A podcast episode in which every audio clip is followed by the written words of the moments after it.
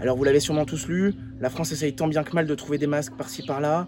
Des centaines de Français meurent chaque jour, tandis que dans le même temps, l'État français laisse les États-Unis racheter des masques en plein acheminement pour la France. Et ça, ils le font sans vergogne. Disons que le coronavirus aura au moins eu le mérite de détruire une série de tabous républicains. Les mythes de l'Europe et de la communauté internationale s'effondrent au moment où ils devraient montrer leur supposée utilité. On ne peut pas appeler ça une réussite. Les mondialistes, eux, ils essayent depuis des décennies de nous arnaquer avec le concert des nations et le multilatéralisme. Mais la réalité, elle est là. Chaque pays défend ses intérêts. Une nation défend avant tout ses nationaux. C'est le principe même d'un État-nation d'ailleurs. Et les moments de crise viennent nous rappeler ces évidences.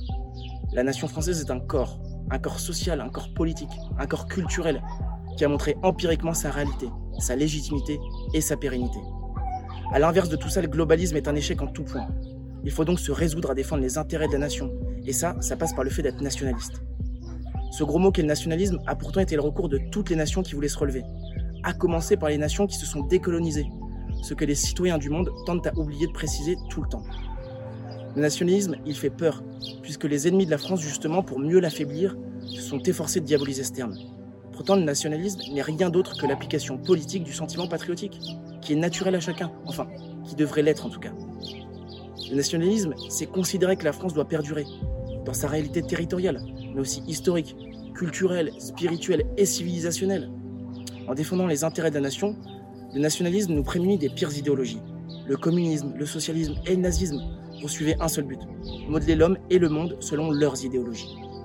Une abstraction du réel qui a conduit à des catastrophes, nous l'avons vu plusieurs fois. À l'action française, nous pensons l'inverse. Nous partons de la réalité du monde et de l'homme pour bâtir le bien commun qui doit être le fondement de toute organisation sociale et politique. Macron, eh bien, il nous dit que nous sommes en guerre. Nous, nous vous disons que le nationalisme, c'est la paix, la paix sociale. Si vous êtes vraiment attaché à la France, voulez pour elle un régime capable de la défendre, un régime politique capable d'assurer le bien commun, un régime politique capable de préserver la paix sociale, qui ne laisse pas les communautés étrangères se servir du confinement pour s'affirmer, comme nous l'avons vu à Lyon, à Montpellier et dans d'autres villes de France lors des nombreux appels à la prière musulmane. Ce régime, celui qui a fait ses preuves, qui le fera à nouveau demain, c'est la monarchie.